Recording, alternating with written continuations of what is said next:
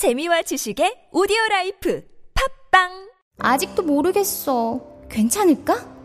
뭐가 고민이야 그냥 자보면 되지 어머, 미쳤어? 미치지 않았습니다 2주간 실사용 후 불만족 시 환불 가능한 쇼앤 침대니까요 고객 만족을 향한 끝없는 노력 믿을 수 있는 딴지마켓의 신강자 침대에 대한 고민은 쇼앤 침대에 맡기시고 여러분은 꿀잠만 누리세요 이젠 고민하지 마세요. 누워본 몸에게 물어보세요. 편안함을 파는 사람들 쇼앤 침대 딴지마켓에 있습니다 너는 뒤로 빠져라. 이 비겁한 교훈을 가르쳐야 했던 우리의 600년의 역사, 이 역사를 청산해야 한다. 권력에 맞서서 당당하게 권력을 한 번 쟁취하는 우리의 역사가 이루어져야만이 이제 비로소 우리의 젊은이들이 떳떳하게 정의를 얘기할 수 있고 떳떳하게 불의에 맞설 수 있는 새로운 역사를 노무현 대통령이. 말하는 설득과 소통의 원칙. 대통령의 말하기 위즈덤 하우스. 어머니 또 감기 드셨어? 사들인 온열 매트가 몸에 잘 안 맞으신가? 네, 거기서 주무시고 아침에 일어나면 몸이 많이 찌뿌둥하시대요. 기력도 없으시고. 결국 전자파 문제가 큰 것 같네. 가만. 우리 회사 김대리가 요번에 온열 침대를 샀는데 유지비도 저렴하고 밑에 열선이 없어 전자파가 아예 제로라던데? 정말요? 침대 이름이 뭐래요? 김대리가 구매한 침대는 다존 군불 침대입니다. 기분 좋은 따뜻함. 군불 침대. 구매 문의는 0222453531. 0222453531. 엄마, 나 가게 안 하고 싶은데. 너, 너, 너 가게 해봤니? 너 음식 만들어봤니? 인테리어는? 집기는? 일할 사람은? 운영은? 가게 자리는? 세금은? 너, 돈이 있니?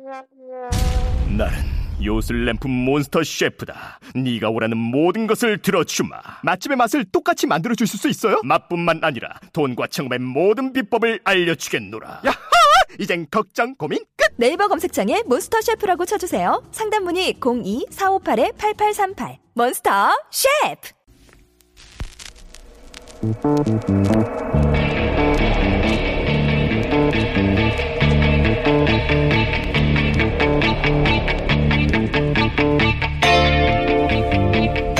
안녕하세요. 김호준입니다. 지난 주말 교육부가 발표한 이화여대 특혜 사건의 감사 결과에 따르면 특혜를 받고도 합격 점수가 안 되자 정유라를 합격시키기 위해 앞순위 학생 2명을 탈락시킵니다. 입학 이후로는 모든 수업에 단 한 번도 출석하지 않았고 시험에 응한 적도 과제를 제출한 적도 없습니다. 대신 담당 교수가 과제물을 만들어주고 심지어 시험 답안지도 대신 냅니다. 입학 기준을 바꾸고 앞순위 수험생을 탈락시키고 학칙을 변경하고 교수가 대신 숙제하고 시험 봐주고 이런 일이 그저 학부모 한 사람의 힘으로 되나요? 대학이 지원하는 사람마다 승인이 되고 담당 교수 연구비는 수십억씩 배정되고 정부 예산은 쏟아지고 이게 민간인 한 사람의 힘으로 됩니까? 대통령이 관여하지 않는데 됩니까 이런 게? 이런 일이 드러나면 보통 사람은 민망하고 미안하고 괴로울 것 같은데 우리 대통령은 아닌 것 같습니다. 이런 풍경은 참 기이하고 기괴합니다. 어떻게 이럴 수가 있을까? 교육부 발표를 지켜보며 저도 모르게 혼자 중얼거렸습니다. 아 이건 부정부패 사건이 아니라 사이코 드라마구나. 김어준의 혼잣말이었습니다.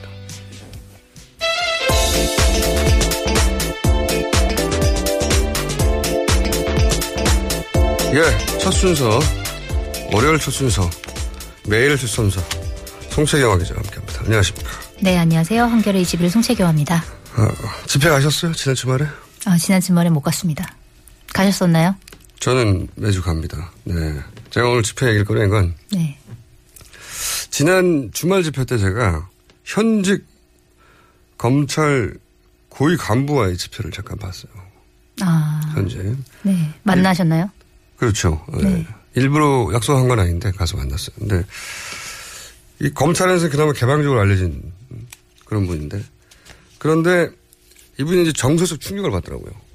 촛불 시위를 보고. 네. 그러니까 어 집회가 자신이 생각한 것과 너무 다른 거예요. 아, 어떤 면에서요? 어, 이 보수 진영에 혹은 공직에 있는 분들이 공통적으로 가진 생각은 정말 아무런 동원 없이 이런 사람들이 올수 있을까. 네. 그런 얘기 많잖아요. 보면. 네, 자발적으로 온 게 아니다. 네. 뭐 이런 얘기들이 많았죠. 네, 고영주 박문희 이사장 촛불 시위에 대해서 시민이 거의 없었다 이런 말도 했었거든요.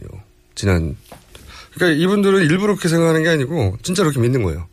근데 이제 이분이 그나마 개방적인 분인데도 고위 간부 검찰 나와가지고 직접 보면 그 느껴지지 않을 수가 없거든요. 아 이게 누가 시킨 게 아니구나. 그렇죠. 애 네. 안고 오고 뭐 손잡고 오고 그 그거를 처음 느껴서 충격을, 충격을. 받았어요. 네. 그러면서 막 셀카 찍더라고. 아 나도 집회 역사의 현장에 나도 참여했다. 뭐 약간 제 이런. 농담이 아니고 진짜 셀카를 계속 찍으면서 아 이거 이럴 수가 있냐고. 사실 100만 명 정도를 정말로 자기 마음대로 동원할 수 있는 사람이 있으면 그 사람 나라 세웁니다. 근데 이, 게 이해가 안 가는 거예요. 네. 그래서 어, 주변에 그런 말 하시는 분들이 있으면 꼭 손잡고 나와보세요. 직접 보면 달라집니다. 그죠? 네. 특히 김진태 의원 꼭 바랍니다. 네. 믿기지 않으시는 분들 중에 1번 타자 박사모가 선정한 차기 대권 후보죠. 박사모에서 차기 대권 후보 몇 명을 선정하셨는데 네, 그 중에 김진태 의원이 있었군요. 네. 이정현 대표하고 네, 황교안 국무총리 축하드립니다. 이제 뉴스를 진행해볼까요? 네. 네, 검찰이 어제 최순실 국정개입 사건 수사 결과를 발표했는데요. 박근혜 대통령을 피의자로 입건했다 이렇게 얘기를 했고 헌정사상 처음으로 박근혜 대통령이 피의자 신분이 돼서 이제 조사를 받게 됐고요. 또 공소장 내용을 보면은 박근혜 대통령이 최순실 씨, 안종범 전 청와대 수석 등과 공모를 했다 이런 표현이 이제 아홉 번이나 나옵니다. 또 김호준 공장장님이 강조했던 모든 것들이 다 들어가지는 않았어요. 네, 그러니까 들어갔는데 피의자 전환과 공모, 공모 안 들어가면 다 소용없다고 그랬는데 네, 그보다 훨씬 더 제가 강조하는 게 뇌물죄. 네 뇌물죄는 안 들어갔죠. 그렇죠. 네. 이게 어 그러면 안 들어간 거를 따져보세요. 안 들어간 거. 네, 안꼭 들어갔어야 하는데 먼저 네, 그 중요한 거 뇌물죄가 있고 또 공소장을 보면 이제 삼성 관련된 범죄 사실도 안 들어갔고 다 빠졌죠. 네, 방금 말씀하신 제3자 뇌물수수 혐의도 네. 포함되지 않았고요. 또 우병우 청와대 전 민정수석 관여한 의혹도 포함되지 않았습니다. 맞습니다. 특히 이 뇌물죄는 이게 이제 공모 은 중요하죠. 예, 그게 네. 들어갔던 건 그나마 다행인데 공모가 들어가면서 이제 피의자가 됐으니까 뇌물죄는 예를 들어 직권남용, 사기 미수 네. 이거는 해봐야 1년 이 정도입니다. 그리고 입증도 쉽지 않아요. 입증도 쉽지 않은 것이 예전에 기억하시는지 모르겠는데 변양균 정책실장 있죠. 네. 노무현 네네. 정부 시절에 그때 어떤 게 있었냐면 미술관 전시회를 요청하면서 미술관 기업이 미술관에 후원토록 했어요. 네. 예? 이때는 그걸 돌려받은 적도 없어요. 네. 그런데 그거 가지고 직권 남용 그다음에 제3제 그때 이것만 가지고도 제3제 뇌물자 검찰이 적용했어요. 그런데 대법원에서 무죄가 났습니다. 왜냐하면 기업이 단순히 좋은 관계를 유지하기 위해서 네. 돈을 낸 거 가지고 뇌물죄라고 인정할 수 그러니까 없다고. 대가성이 없다. 네. 네. 그러니까 대통령 지시로 대통령은 좋은 뜻으로 또 네. 기업은 어, 좋은 관계를 유지하기 위해서 정권과 이것만 네. 가지고는 성립이 안 되기 때문에 그렇게 자신 있게 나온 거거든요. 네. 뇌물죄 꼭 들어가야 돼요. 네. 근데 검찰에서도 아직 이제 돈의 성격에 대해서 대가성을 확인하지 못했다. 이런 이유로 이제 뇌물죄가 들어가지 않았다고 설명을 했는데. 아이 거짓말입니다. 왜 거짓말이냐면 네. 언론 보도에 따르면 CJ 있지 않습니까? 그 네. 뇌물죄가 성립되려면 구성 요건 중에 돈을 준 사람들이 내가 어떤 대가를 바라고 줬다 인정해야 되잖아요. 네, 그렇죠.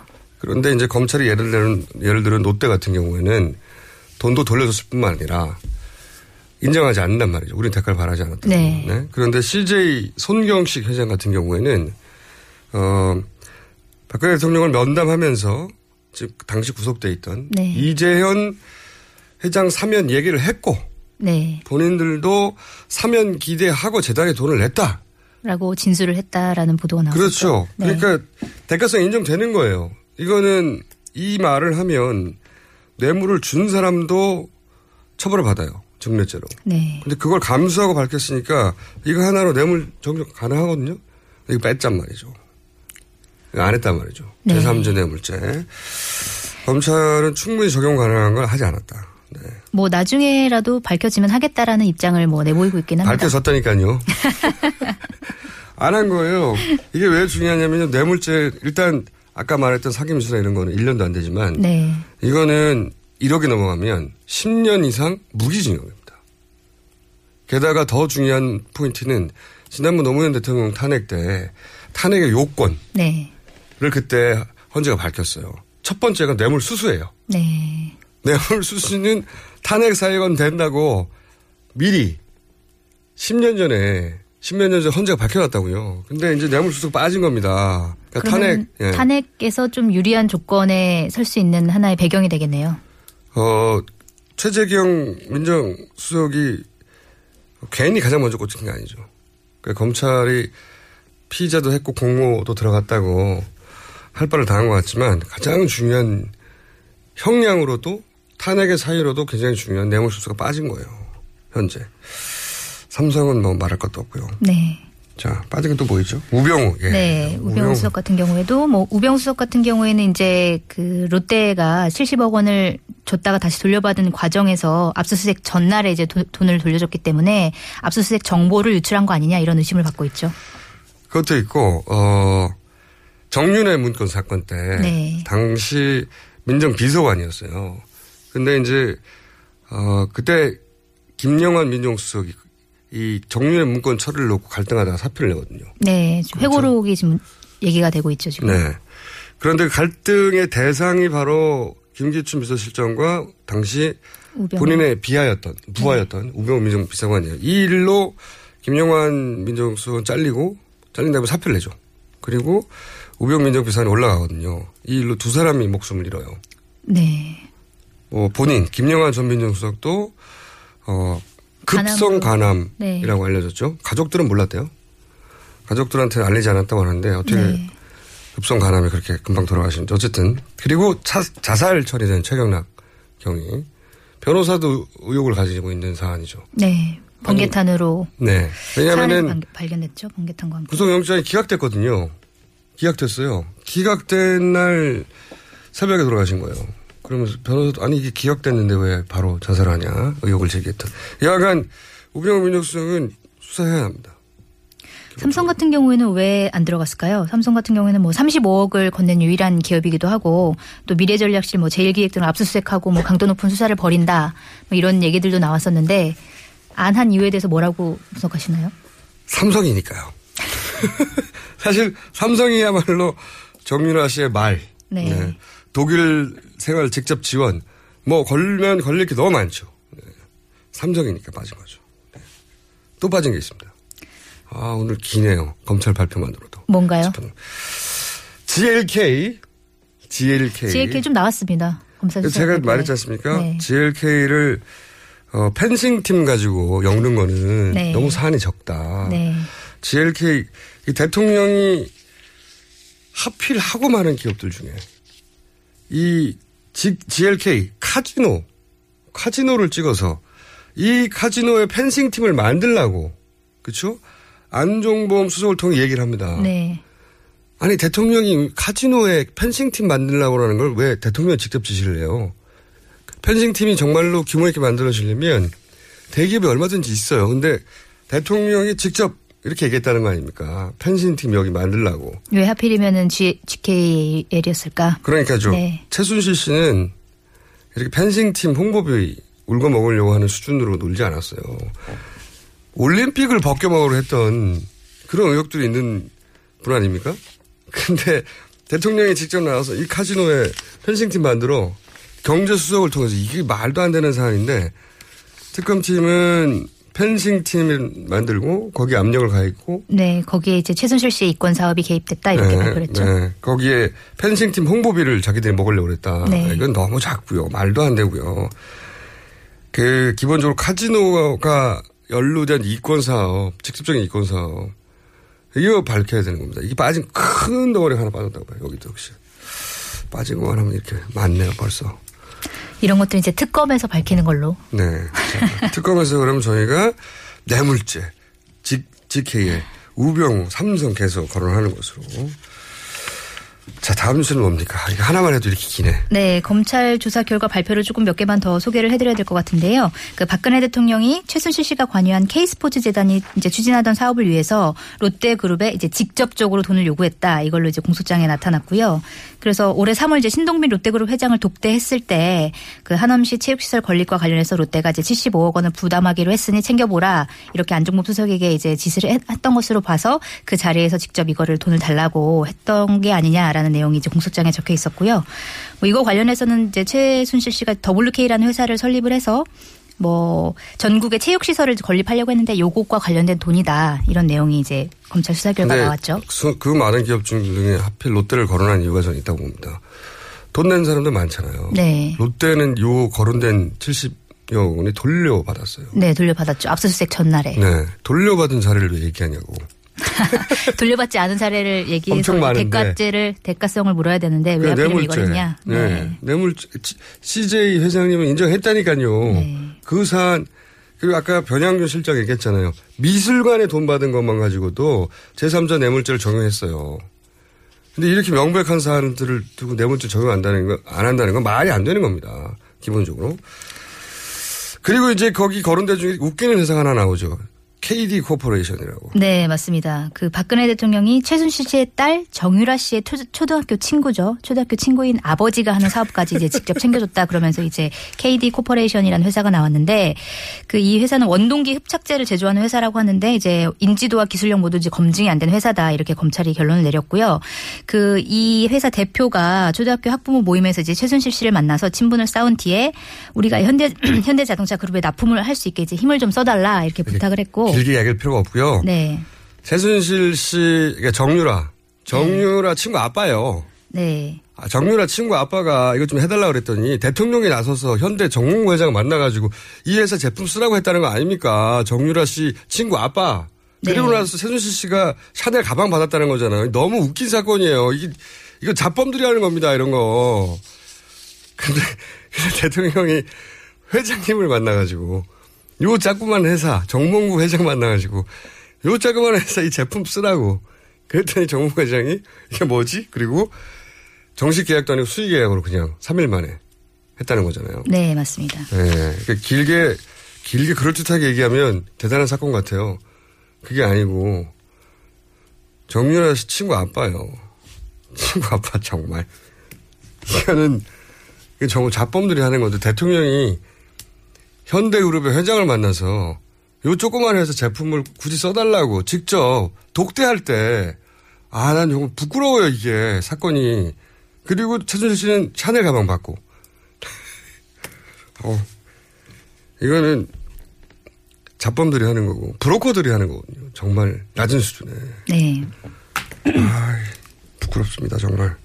자, 그리고 이렇게 결과가 나오자, 박근혜 대통령의 변호인이 이제 나서, 나서지 않습니까? 네, 뭐 검찰 수사 결과 박근혜 대통령이 뭐 거짓말한 것도 나오고 뭐 박근혜 대통령은 국가 기밀 문서 유출과 관련해서 이제 취임 초기의 일이다 이렇게 얘기를 했는데 그 검찰 조사 결과는 올해 4월까지 공무상 음. 비밀을 최씨 이제 유- 유출했다 이런 결과도 나왔고요. 이거 그다음에 하나만 가지고도 대통령이 거짓말 한 거죠. 네, 대통령의 거짓말이 이제 몇 가지가 나왔고, 그 다음에 방금 말씀하신 것처럼 이제 박근혜 대통령의 변호인인 유영아 변호사가 어제 검찰의 수사 결과를 믿을 수 없다 이렇게 얘기를 하면서 검찰이 이제 상상과 추측을 거듭해 환상의 집을 지었다라고 평가를 했고요.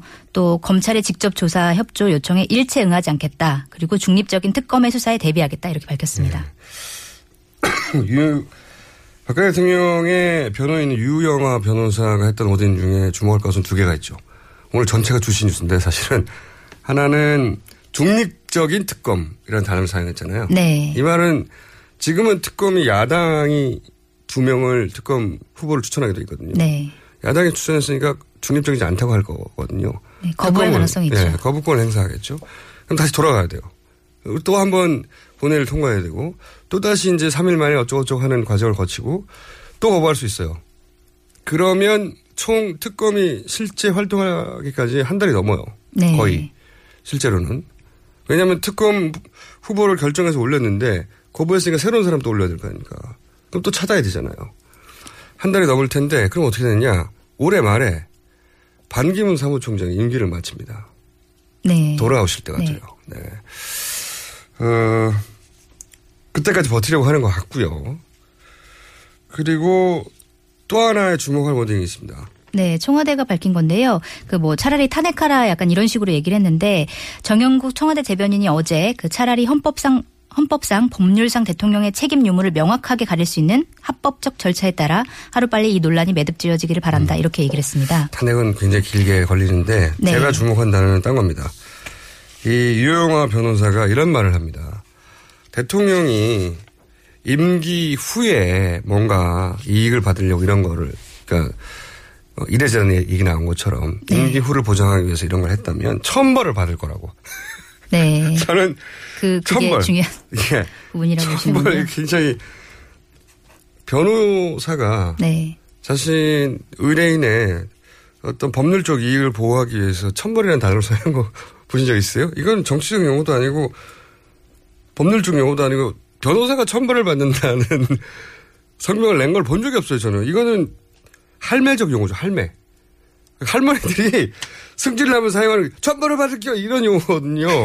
이거를 저는 대통령의 변호인이 천벌을 받을 것입니다. 이런 말을 한다는 자체가 는 아, 우리 일반적인 상식 기준으로 이 사안을 바라보면 이해가 안 된다. 대통령 대변인이 정말 천벌을 받을 것입니다. 이런 얘기한다는 게 빵 터졌어요, 저는. 안 터지셨어요, 그때? 네, 저는 원래 워낙 그런 말들이 많이 나오기 때문에 굳이 뭐그 말에까지 반응을 아니, 그때 네. 대통령 대변인이 공식적인 성명을 내면서 기자들 앞에서 천벌을 받을 것입니다 하는 거는 정말 앞으로도 영어에 다시 나오지 않을 워딩입니다, 이게. 천벌을 받는다는 거. 이, 그래서 대통령 관련 사안은 정치평론가들 해설하면 안 되는 거예요. 이거는 전문의들이 해설을 해야 합니다, 이건. 이 영역은. 천벌. 아, 정말. 시간이 거의 다 됐는데, 제목만 몇 가지 짚고 넘어가죠. 네, 뭐 탄핵과 관련해서 어제 야권 잠룡들이 모임을 했는데 여기서 이제 투트랙으로 가자. 그러니까 국민적 퇴진 운동과 병행해서 네. 탄핵 추진을 논의하다 논의하자 이런 내용의 요 발표를 했고요. 그날 참여했던 야권의 점령들 중에 한 분이 잠시 후에 나오십니다. 직접 들어보고 네, 제목만 간단하게 읊어주시죠. 네, 새누리당 비주류 모임인 비상시국위원회도 어제 그 35명이 모였는데 그 중에 수, 32명이 탄핵 절차에 착수해야 한다 이렇게 동의를 했다는 거고요. 그 다음에 이제 어, 토요일에 그것이 알고 싶다에서 박근혜 대통령에 관련된 이제 내용이 나왔는데 과거에 불법 줄기세포 주사를 맞았다 이런 내용이 보도가 됐었죠. 그리고 취, 취임 이후에도 차음을 드나들었고 그 기록은 삭제했다는 증언도 나왔죠. 네. 병원은 부인했고. 네, 맞습니다. 그리고 이제 그것이 알고 싶다 보도되기 3시간 전에 청와대가 홈페이지에 오보 괴담 바로잡기 코너를 이제 신설을 해가지고 세월을 7시간 대통령은 어디서 뭘 했나. 아, 이 이렇게. 재밌어요. 개인 네. 청와대 개인 블로그 운영하는 것처럼 누가 하고 있는데 네. 여- 여기 보면은 길라임에 대한 해명도 있어요. 네, 길라임은 이제 대통령이 쓴 게 아니라 차움 직원이 길라임이라고 써서 나중에 이제 박근혜 대통령이 그걸 알고 실명으로 바꿔달라고 요청을 했다 이런 이게 내용이고요. 청와대가 해명할 내용입니까? 그리고 그것도 웃기지만 좋아요. 그건 이- 그렇다고 쳐요. 네. 직원들이 했다고. 그러면 2012년 대선에 어, 박근혜 후보의 로고송이 시크릿 가든인 건 어떻게 할 겁니까? 그걸 어떻게 할 거예요? 정말. 하여튼 이 홈페이지 굉장히 재밌어요. 한번 들어가서 보시고. 코미디예요, 코미디. 그리고 홈페이지에서 처음 나온 게 그거였죠. 청와대에서 청와대에는 뭐 집무실 여러 개가 있는데 그 중에서 박근혜 대통령이 7시간 동안 관저 집무실을 이용했다. 이 얘기가 처음 나왔죠. 예. 그 비서실장은 어딘지 모른다고 그랬죠, 처음에. 네. 김부침 실장은. 근데 이게 관저라는 게 숙직실이에요, 숙직실. 네, 본인이 이제 자고 있었다는 얘기입니다. 그걸 잔- 인정한다 하더라고. 네. 오늘 여기까지 하겠습니다. 전체가 주신 주셨습니다, 오늘은. 네. 송채경화 기자였습니다. 네, 감사합니다. 태산이 높다 하되 하늘 아래 메이로다. 오르고 또 오르면 못 오를 리 없건만은 사람이 제 안이 오르고 뇌만 높다 하나니 영어가 어려운들 하늘 아래 말이로다. 백일 좀3 듣고도 들으면 안 들으리 없건만은 사람이 제 안이 듣고 영어 탐만 하나니.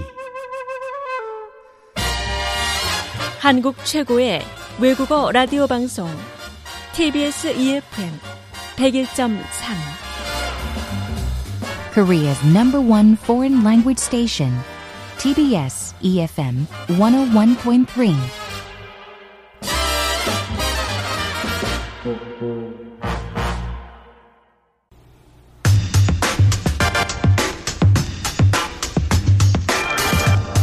박근혜 대통령이 악수를 하거나 포옹을 하게 되는 정상들끼리 만나는 상황에서 외교 의전상 양손이 자유로워한다는 의전팀 말려도 항상 한 손에 가방을 들고 있어서 의아했다는 이야기는 이전부터 있었습니다. 그런데 최순실 사태가 터지고 나서야 그렇게 들고 있던 가방이 바로 최순실 씨의 측근이었던 고영태 씨가 사장으로 있던 회사의 가방이었다는 게 드러났죠. 하지만 그것만 가지고는 박근혜 대통령이 그저 가방을 들기 좋아하는 취향이어서 그랬는지 아니면 그 가방이 정상 외교에서도 등장하는 장면을 연출하기 위해서 그랬는지 단정하기는 어렵습니다. 그런데 박근혜 대통령이 왜 그랬는지를 추정하는 데 있어서 주요한 결정적 단서가 될 만한 증언을 해주실 제보자를 저희가 스튜디오에 모셨습니다. 어렵게 자리를 하신 분인데 안녕하세요. 네, 안녕하세요. 네. 어떤 일을 하십니까? 저는 강남 지역에서 마케팅 관련 일을 하고 있는 평범한 직장인입니다. 알겠습니다. 그런데 이제 본인이 직접 어, 경험한 관련 사례가 있다고 해서 여기 모셨는데 그런데 이제 듣고 보니 어떤 행사에서 대통령이 제품을 쓰게 해줄 수 있다. 대통령에게 당신들 제품을 사용하게 해줄 수 있다. 그런 제안을 들은 적이 있다고요? 네, 제가 직접 들었어요.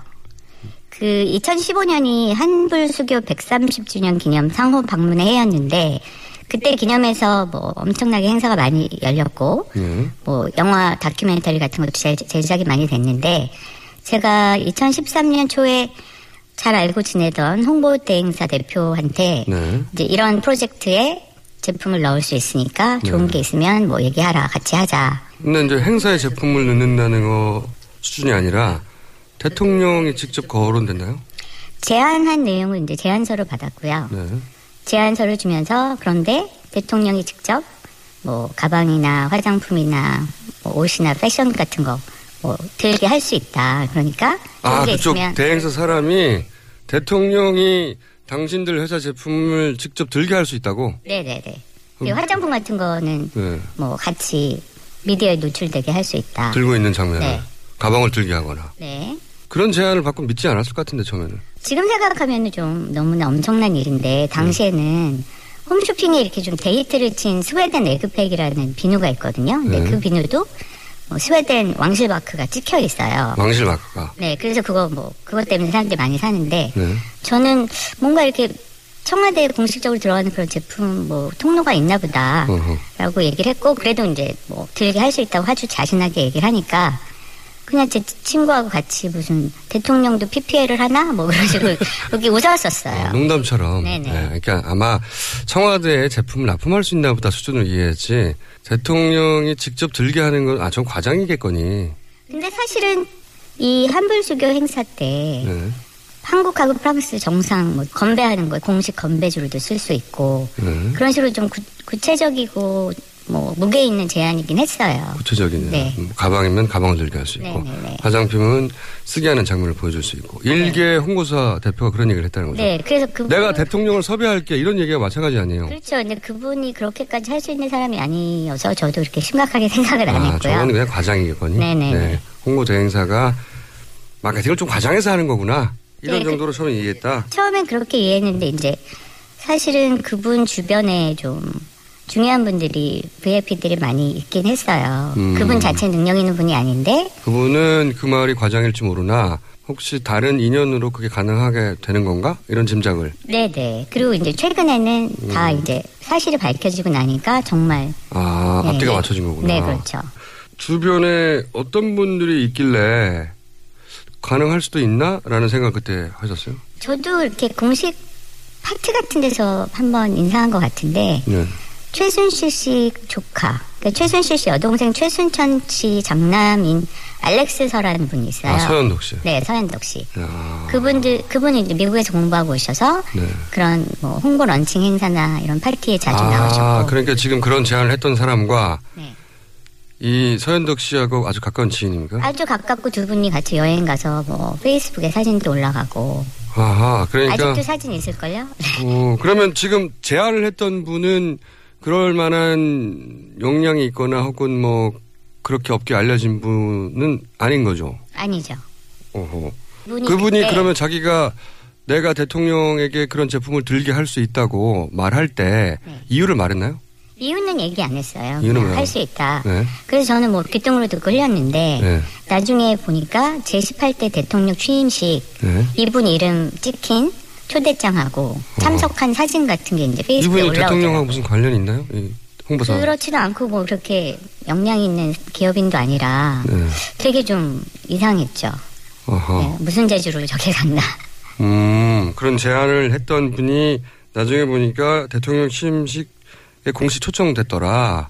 네, 그리고 저한테도 뭐 일요일 날 말 타러 가자. 네. 그러고 나중에 보니까 삼성 승마단 뭐 아. 요즘 한참 문제가 되는. 네네네. 그런데 이분이 아주 가까이 지내는 분이 바로 최순실 씨 여동생의 아들, 그러니까 조카였더라. 네네, 그렇죠. 아하. 이 알렉스서가 뭐 굉장히 뭐 클럽 같은 데서 파티도 많이 하고 음. 사회 활동 많이 하셨고요. 네. 또 이상한 얘기지만 이제 제 또 다른 친구가 있어요. 이분은 미국에서 오신 교포분인데 네. 네, 서현덕 씨가 영어로 우리 집안이 한국의 royal family하고 매우 가깝고 음. 뭐 그런 얘기 하다가 창덕궁 땅이 자기 집안 땅이고 네? 그리고 정부에서 렌트를 낸다 사용료를 낸다 자기 집안에 이제 그 친구는 미국에서 왔으니까 아니 그게 무슨 그 national treasure 아니냐 그게 말이 되냐 음, 음. 뭐 그러고 이제 넘겼어요 하지만 지금 돌아보니 그런 얘기가 다 연결되는 얘기. 연결되는 게 굉장히 많죠 예. 창덕궁 얘기는 좀 처음 들어본 얘기인데 사실관계를 확인해 봐야 되겠지만 여하간 그런 얘기까지 했다. 우리가 로열 얘기를 가깝다. 영어로 하고 다녔고요 예, 영어로 하고 다녔다. 있고 하하. 그래서 이제 이 사건이 일어나고 나서 저희 친구들끼리 모여서 네, 옆에 계신 분들이 모여서. 네, 그래서 이제 다 하나하나 퍼즐이 맞춰지니까 어머 어머 막 난리가 났었죠. 음, 네. 그 중에서 특히 대통령에게 그런 가방을 들 수 있다. 그러니 제안하라고 했던 그 지인, 그러니까 최순실 씨의 조카 지인, 굉장히 가까운 네. 그 지인의 제안이 그때는 과장인 줄 알았더니 그게 진짜였구나. 네, 그리고 그때 사실 제안서도 받았는데 아, 제안서를 받았어요? 네, 그러니까 지금 이야기가. 네. 그런 마케팅 홍보 업체의 대표였던 그 지인에게 거꾸로 제안을 한 게 아니라 그분이 먼저 말을 했다는 거죠. 네, 네. 제안 서 돌렸어요. 제안 해봐라. 그러면 대통령 들게 해줄게. 네, 저한테만 온 것도 아니고 뭐 여기저기 돌린 것 같아요. 그래요? 다른 사람도 그런 제안을 받은 적이 있답니다. 네네. 업계에 계시니까 들어온 네네. 얘기가 있잖아요. 그래서 제 지인분이 자기도 받았다. 어허. 그래서 저희가 같이 얘기했죠. 아니 그리고 대통령을 대통령 PPL로 쓰겠다고 여러 여러 군데에다가 막 제안을 한 거예요?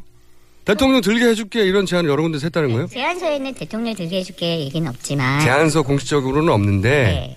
그 제안서를 던질 때 돌리면서 이제 그런 얘기를 내가 얼마든지 들게 할 수 있다라고 얘기를 했고 얼마든지 들게 해줄 수 있다. 그 제안서도 사실은 정부 공식 행사예요. 아 제안서도 공식 정부 제안서였어요? 제안서에 콘텐츠 진흥원 예산으로 만든 콘텐츠 진흥원 네.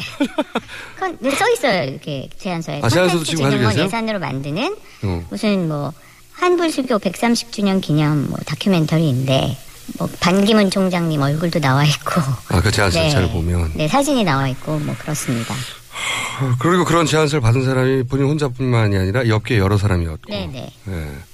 혹시 본인은 그러면 그런 제안서를 보고 본인이 이제 이 마케팅 업계에 계시니까 그럼 우리 제품도 한번 넣어볼까 이런 생각을 할 수도 있잖아요. 뭐 할 수도 있겠죠. 네. 근데 안 했어요? 이제 마케팅 하는 사람들은 브랜드 이미지가 중요한데 네. 사실은 그 대통령 이미지하고 좀 잘 어울리지 않아서 제품이 잘 안 팔릴 것 같아가지고 네 안 했습니다.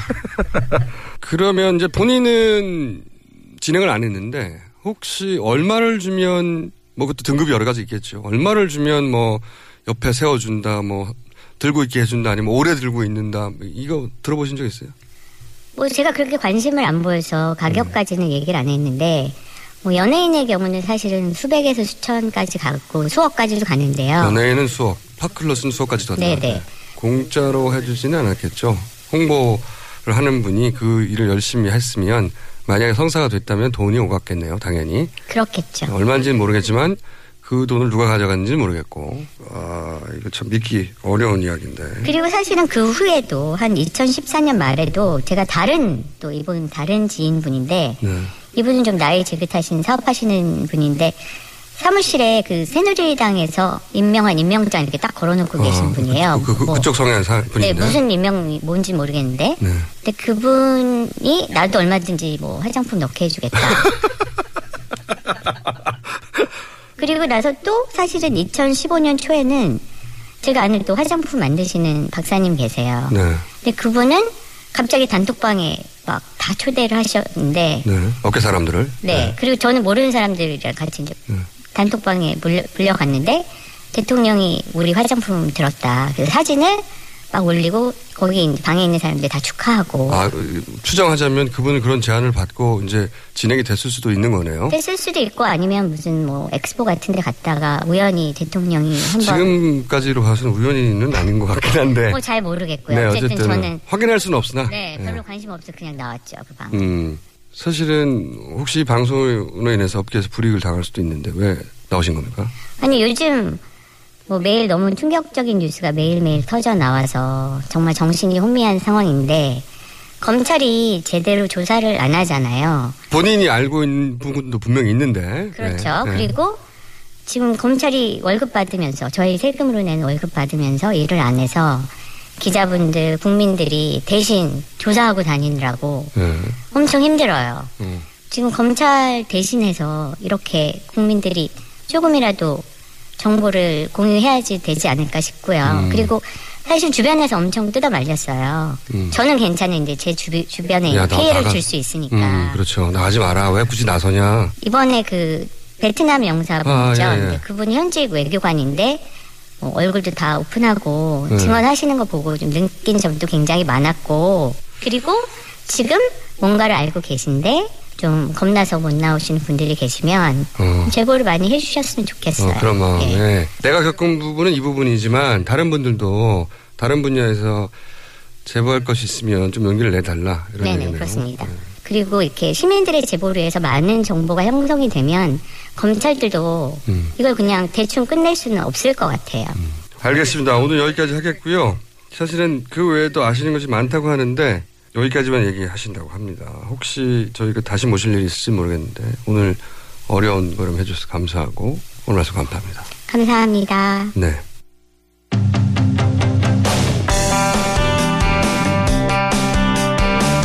자, 월요일 두 번째 인터뷰 시간입니다. 박근혜 대통령이 피의자로 사상 최초로 입건이 됐는데 그 전날 야권의 소위 잠룡 여덟 분이 모여서 어, 퇴진과 탄핵을 동시 투트랙으로 진행하겠다 이런 합의를 했습니다. 그분들 중에 가장 섭외가 쉬운 우리 오라면 옵니다.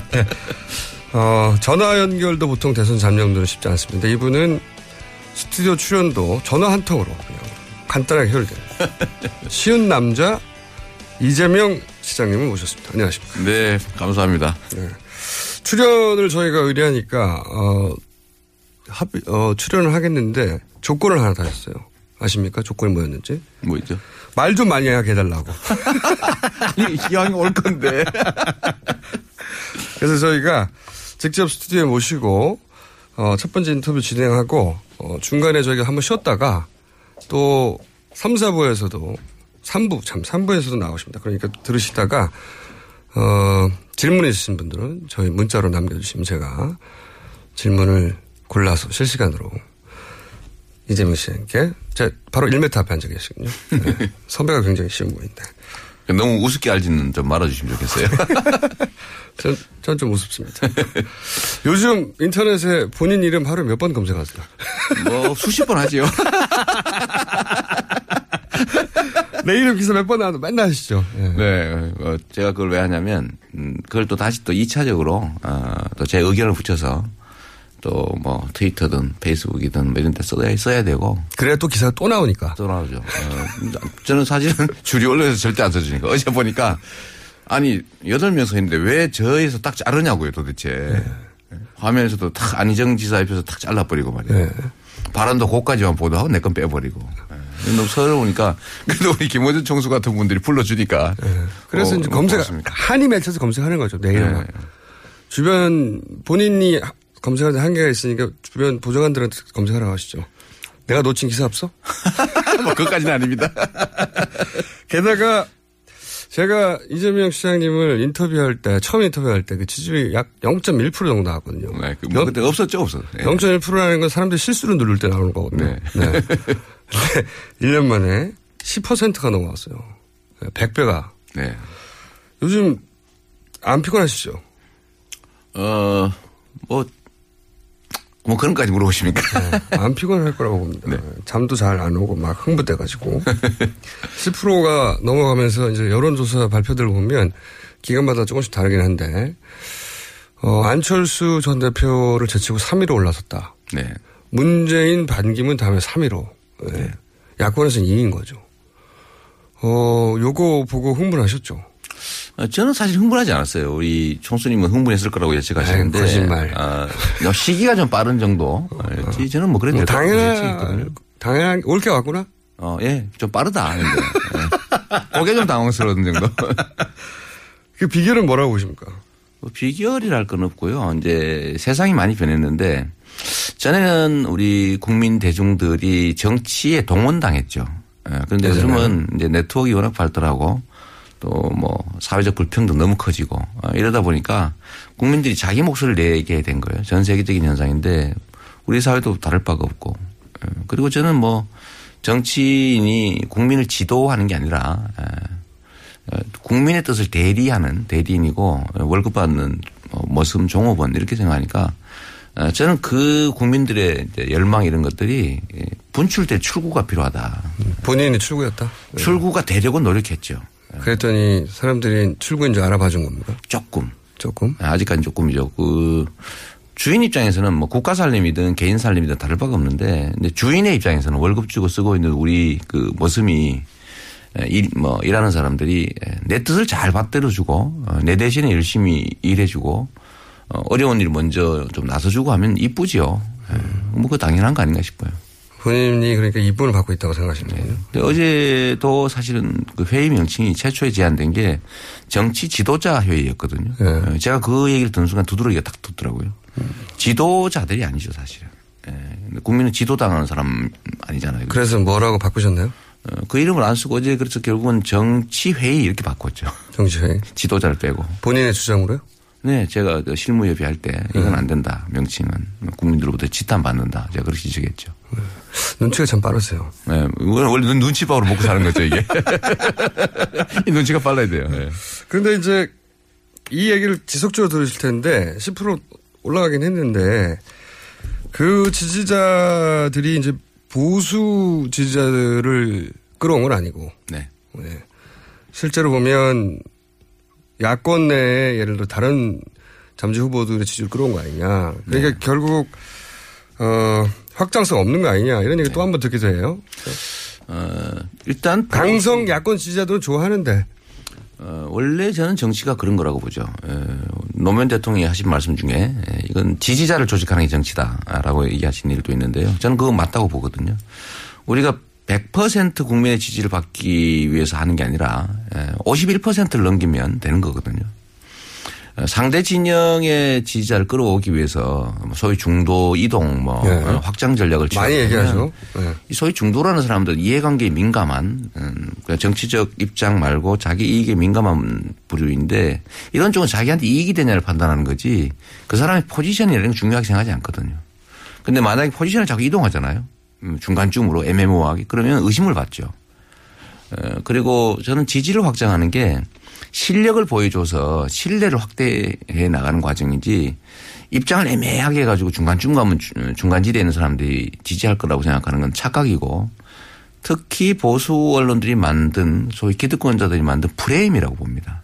음. 그러니까 맨날 거기 빠지죠. 어, 유의해서 볼 거는 이 보수 주류 언론들이 결코 어, 보수 집단들한테는 중도 이동을 요구하지 않습니다.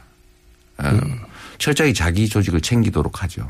그리고 나서 야권 지지자들이 일로 옮겨오라고 주장한다는 거죠. 네. 근데 그렇지만 그래도 여전히 어 보수 성향의 지지자들이 시장님한테 넘어왔다는 정황은 없지 않습니까 지금? 어, 제가 증거는 있지요. 몇 명이요?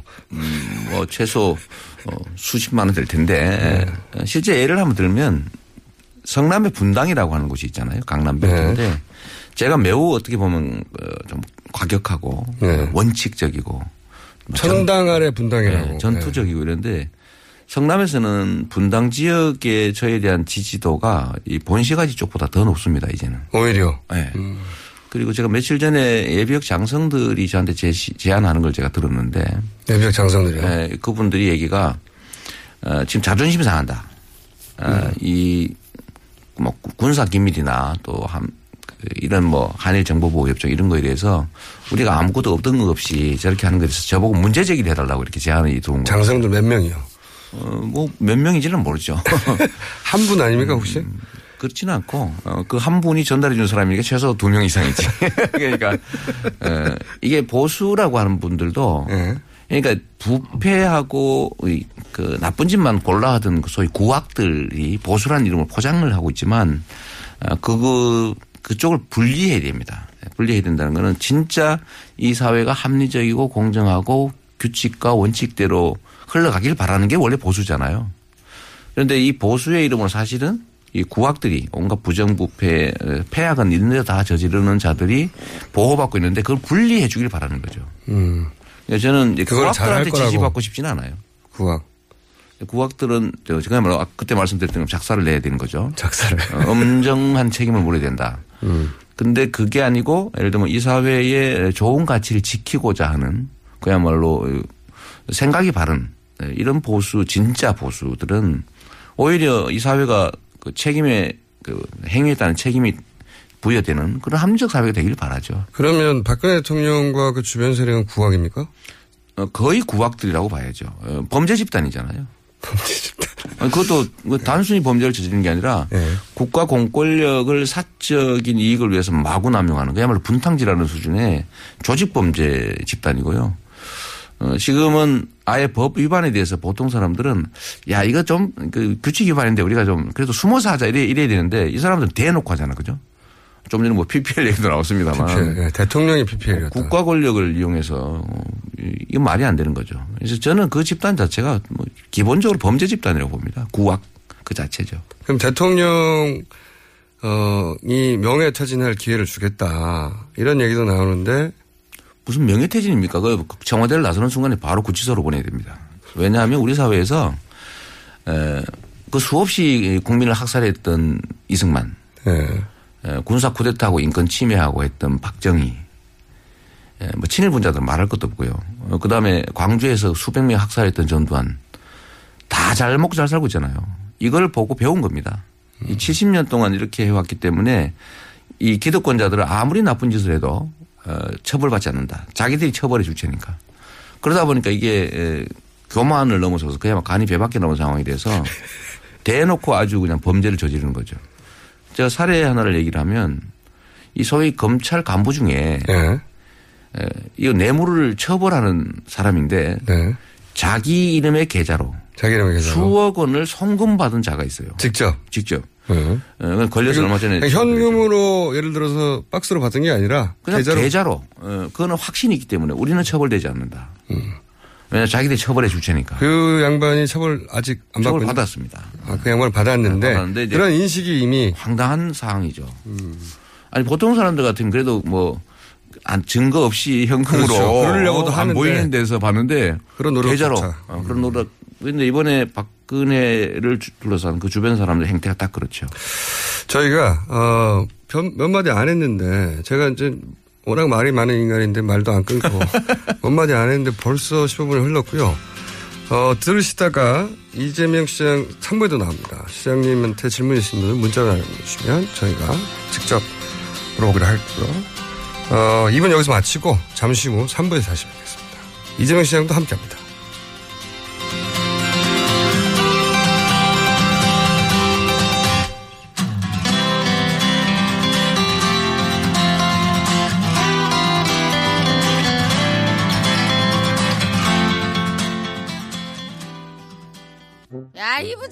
네가 부장이면 땅이야? 뭐, 뭐, 뭐, 뭐? 저 인간 저건 쟤 오늘도 술술 풀리고 안 먹고 회수 갔냐?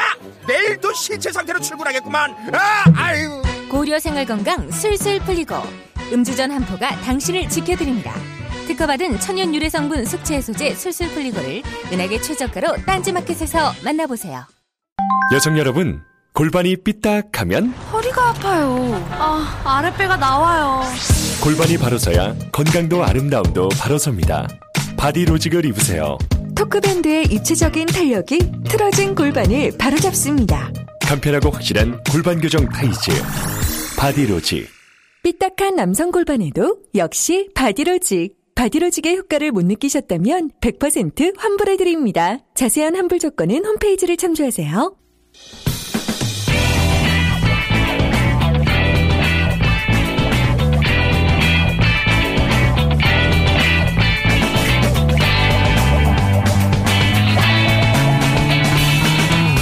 김어준의 뉴스 공장. 네, 2부에 이어서 저희가 섭외가 가장 쉬운 대선 참동 이재명 시장 모시고 인터뷰 이어가려고 하는데 검찰의 발표 중에 마음에 안 드시는 거 있습니까? 어, 저는 뭐 세부적인 내용을 잘 모르니까요. 근데 검찰의 일반적인 수사 방향을 보면 어, 청와대를 매우 많이 배려했다. 그렇죠. 기본 네. 기조가 그렇죠. 그러니까 뭐 어, 원래 긴급 체포해서 뭐 증거 인멸이나 이제 이불 맞출 시간을 안 주는 게 기본인데 그 최순실 입국하니까 아이고 뭐 건강이 안 좋으신데 좀 쉬다 나오시라고 뭐 31시간 그런 동안. 어, 뭐 최순실은 현금 5억을 또 인출했대요. 뭘 했는지. 그래요. 예. 뭐 그런 거에다가 또는 음, 최초의 청와대의 예를 들면 피의자가 아니라 참고인이다. 네. 뭐 이렇게 하니까 저- 청와대는 조사를 거부할 명분이 생긴 거죠. 참고인은 안 가도 되는 거거든요. 네. 법률적으로. 협조하는 거니까. 그런 것들을 보면 음, 뭐 그렇게 큰 의지를 갖고 있지 않은 것 같고 뭐 적당한 선에서 뭐 어, 조정한 게 아닌가 싶은 생각이 특히 뇌물죄가 빠진 부분. 그러게 그게 무슨 사면이니 무슨 사업과 관계돼서 만약에 이재명이 그랬으면 바로 뇌물죄로 어, 갔겠죠. 네. 무기징역 받죠. 네, 무기징역 씨. 저도 보다가 아 이거 나 걸리면 무조건 무기징역인데 네. 그렇더라고요. 그러니까 그 뭐 법정 체화형이 10년 어, 뭐 무기징역밖에 없는 범죄를 한두 개도 아니고 수없이 저질렀는데 에, 뭐 특히 뇌물죄는 심하잖아 그죠? 에, 근데 그거는 어쨌든 배려해 준 것 같은 듭니다. 크게 배려해 준 거죠. 예. 그런데 이제 박근혜 대통령은 이제 검찰 수사에 전혀 응하지 않겠다라고 네. 했어요. 근데 이게 왜 응하지 않는 걸까요? 누군가를 기다리는 겁니까, 이거? 어. 그, 그들은 원래 그렇죠. 에, 그러니까 이거는 이제 덮는 수순으로 조사받을 생각이었는데 이제 안 덮어지니까. 하도 또 국민들 여론도 나쁘고 하다 보니까. 나쁘니까. 그러니까 이 좀 그래도 다 드러나 버린 거잖아요. 사실 수사 검찰 수사보다도 국민이 게더 많아요. 그러니까 그렇죠. 이런 상태라서 이제 조사를 받으면 이제 소위 빼도 박도 못하는 상황이 오기니까 거부하는 게 차라리 낫겠다 이렇게 된 것 같고요. 그냥 누굴 기다리는 거 아닙니까, 이거? 어, 뭐 그런 것도 있겠죠. 시간을 끄는 거죠. 네. 특검도 시간을 끄는 이유가 뭐라고 보십니까? 특검도 끌으려고 하는 것뭐 같은데. 반전을 노리는 거죠. 누구를 통한 반전을 역사적으로 이들은 언제든지 성공했거든요. 예, 그러니까 뭐 심각한 국정 뭐 혼란이나 아니면 국민들의 엄청난 저항이 생긴 후에 시간이 지나고 난 다음에 언제든지 반전을 통해서 복귀하고 그걸 기회로 만들어서 또 새로 집권하고 있잖아요. 4.19 때 그렇죠. 박정희 대통령이 박정희 국제타를 먹고, 한다든가. 뭐 60 항쟁 후에는 6.29 선언을 선언을 해가지고. 노태우가 그 성과를 먹어버렸죠. 네. 어, 그래서 이번에도 저는 반기문을 기다리는 거 아니냐. 아, 기다린다. 1월 달. 네, 1월 달. 들어와서 어, 뭔가 이렇게 획기적인 쇼 어, 음. 보여주고 뭐 반기문을 통해서 이 수습책을 낸다든지 뭐 음. 재미있는 아이디어도 있잖아요. 음. 아, 내가 그냥 뭐 대통령 한 2년만 하고 그 사이에 개헌할 테고 그 사이에 내 조정자 역할만 해주겠다. 뭐 이러면서 개헌 얘기를 한다든지 음. 또 제3지대 만들어 가지고 뭐 그쪽에 대표 선수로 나서면서 과거에 이제 6.29 선언처럼 네. 소위 6.29 코스프레 이런 거 한번 하면서 대반전을 노리는 거 아니냐. 음. 요건 하나의 가설, 가설인데 이거 말고도 뭐 저들은 원래 이런 데 엄청 유능하거든요. 뭐 일생을 오직한 길 그 길로 살아왔기 때문에 그렇죠.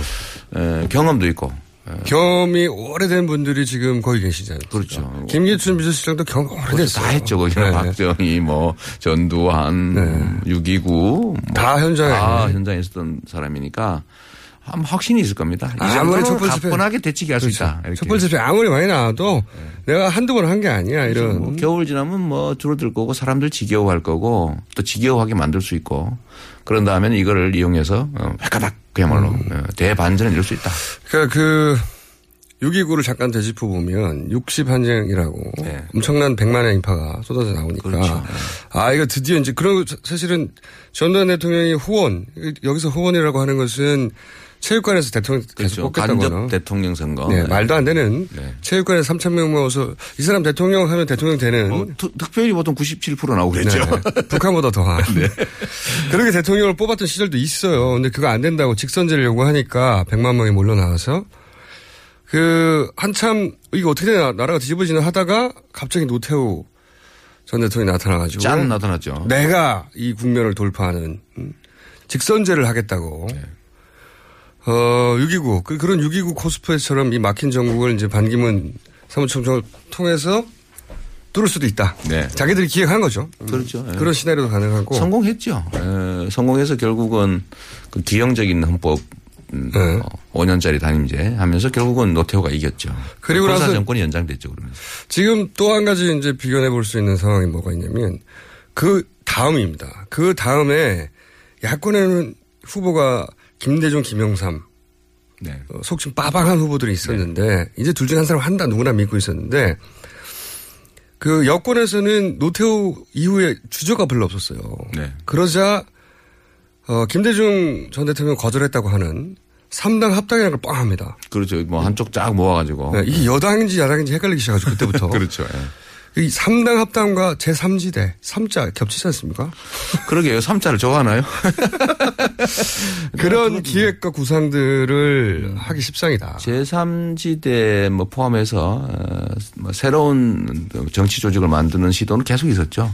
근데 지금 새누리당 안에서도 이제 친박과 비박 그런 게 나눠 가지고 어, 또 소위 비박으로 불리는 쪽은 어, 일종의 그 면피, 예, 면피를 위한 뭐 탄핵 주장 이런 걸 하고 있지 않습니까? 결국 쪼개질 테고 쪼개져서 나오면 이제 뭐 친박 그러니까 몸통 일부 떼내고 이제 다시 재기를 노리는 거죠. 그러면서 혼자가 아니라 어, 다른 쪽하고 모아서 어, 소위 제3지대 뭐 이런 걸 만들든지 한 다음에 거기에 뭐 어, 방기문 같은 사람이 다 올라타고서 전혀 새로운 세력인 것처럼. 네, 또 다른 시나리오죠. 네. 마치 광주 학살했던 민정당, 네. 어, 민정당이 자신들의 모양을 숨기기 위해서 어, 김영삼 끌어들여 가지고 민자당을 만들었죠. 민자당을 만들었죠. 어, 김종필까지 그러면서 3당 합당과 제3지대는 유사한 지점이 있습니다. 그런 네. 의미에서.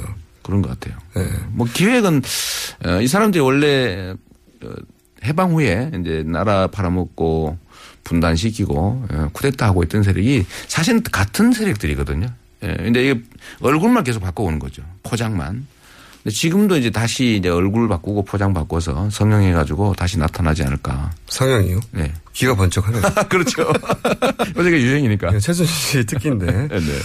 그렇게 바라보신다. 예, 그렇게 바라보신다. 거기 경계심을 가져야죠. 네. 6.29 코스프레 좋은 단어 나왔네요. 네. 6.29 코스프레. 이 사람도 코스프레 되게 많이 해요. 제3자 코스프레.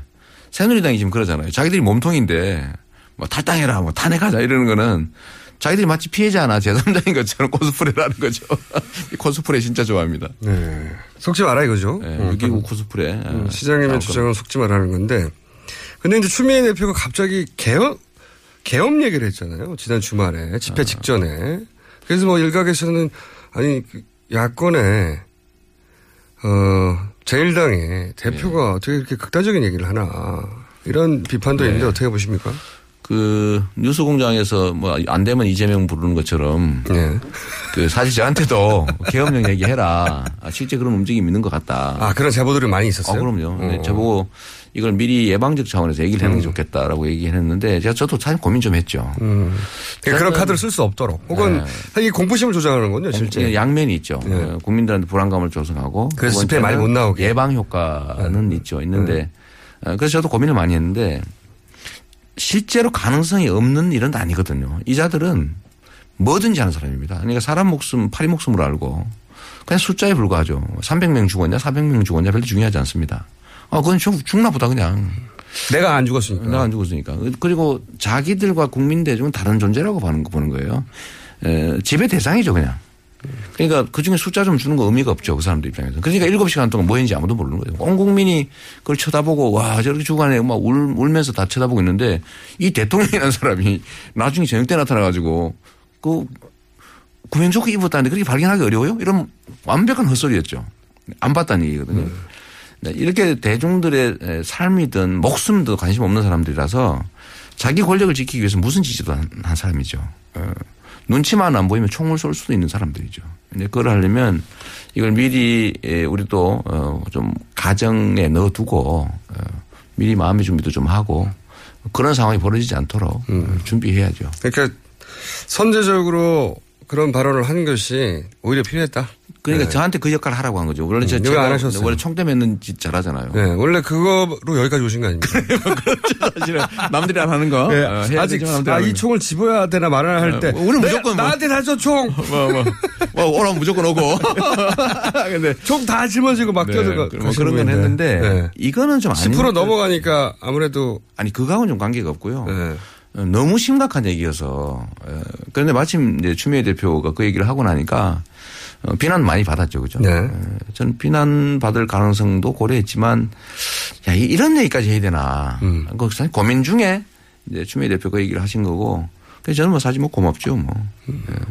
그러니까 한번 짚기는 짚어야 됩니다. 이런 짓도 충분히 할 수 있는 사람. 가능했었고 실제로 했었죠. 옛날에 다 했죠. 구테타도 했었고요. 그리고 뭐 광주에서는 사람 많이 죽었지 않습니까? 그러니까요. 수백 명을 죽였고. 그리고 나서 집권해버렸어요. 그런 일이 있고 나서 처벌도 받지 않았어. 지금까지도 아, 사실상. 저 뻔뻔하게 살아가지고 우리가 정말 한번 되짚어 봐야 될 게 이 프랑스가 세계적인 강국이잖아요. 에, 나치에 부역했던 사람들 에, 해방되고 난 다음에 그 만 몇천 명 정도를 다 그 처형했죠.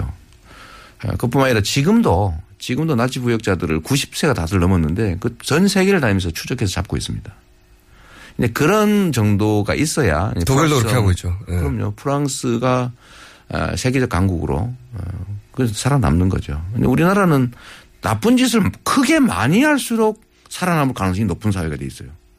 대한민국이 이게 민주공화국이 아닌 거죠. 이번 사태에 예를 들어 박근혜에 관련돼서 국민들이 이렇게 화나는 이유도 그 저도 사실은 혁명적 변화의 시기가 왔다. 그냥 건국혁명 제대로 나라를 완성할 기회가 왔다고 보는 이유가 아, 이런 것들을 한번 정리할 주- 절호의 기회가 온 거죠.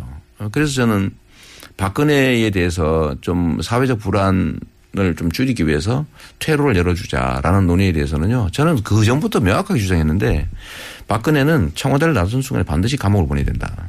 아, 죄를 지면 처벌받는구나. 온 국민이 다 평등하구나. 라는 생각을 국민 속에 심어줘야 됩니다. 그래야 희망이 생겨요. 근데 이 사회는 규칙 어기고 나쁜 짓 하고 남한테 피해 많이 끼친 자일수록 존중받는 사회입니다. 그러니까 아무도 희망을 갖지 않잖아요. 이번 기회에 이 국고 손실 엄청나게 한 이, 이명박하고 어, 이번에 그 조직범죄 주범 에, 박근혜는 둘이 손잡고 감옥으로 반드시 보내야 됩니다. 라고 이제 주장하시는 거고. 네.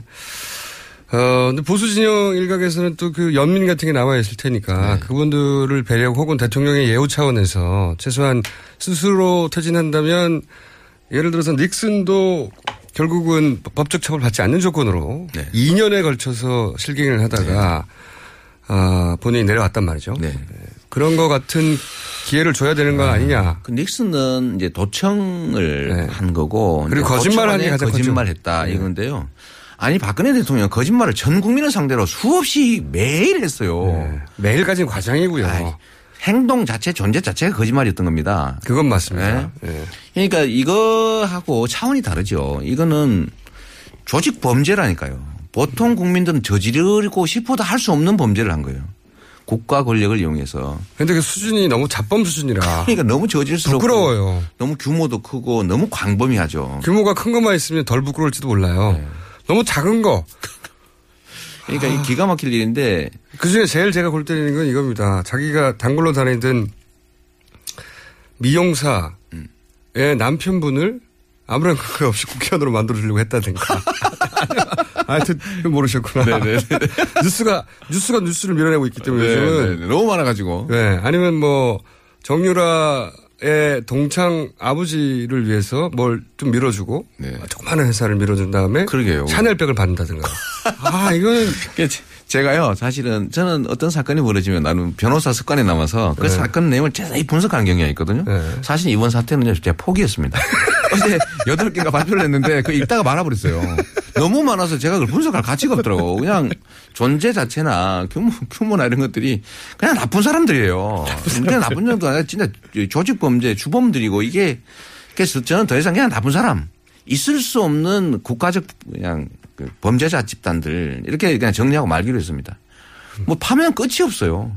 이거 하나하나 따지는 게 무의미하다. 아유, 저는 머리, 머리 아파서 더 진짜 안 하기로 했다니까. 머리 아까 우리 그- 청순이 물어보는 거 제가 그냥 적당히 넘어간 게 실제 다잘 몰라. 이 시장님은 자기. 이름만 계속 검색하다 보니까 뉴스를 놓치는 거예요. 너무 많아서 그게 의미가 없는 거죠. 이제 그거는 검찰이 할 일이고 특- 특검이 할 일이죠. 아니 검찰도 그일 역할을 안 하기 때문에 국민들이 대신한 다음에 그걸 집회 나와서 떠들고 있는 거예요. 계속 주장하고 있는. 아, 그래서요. 네.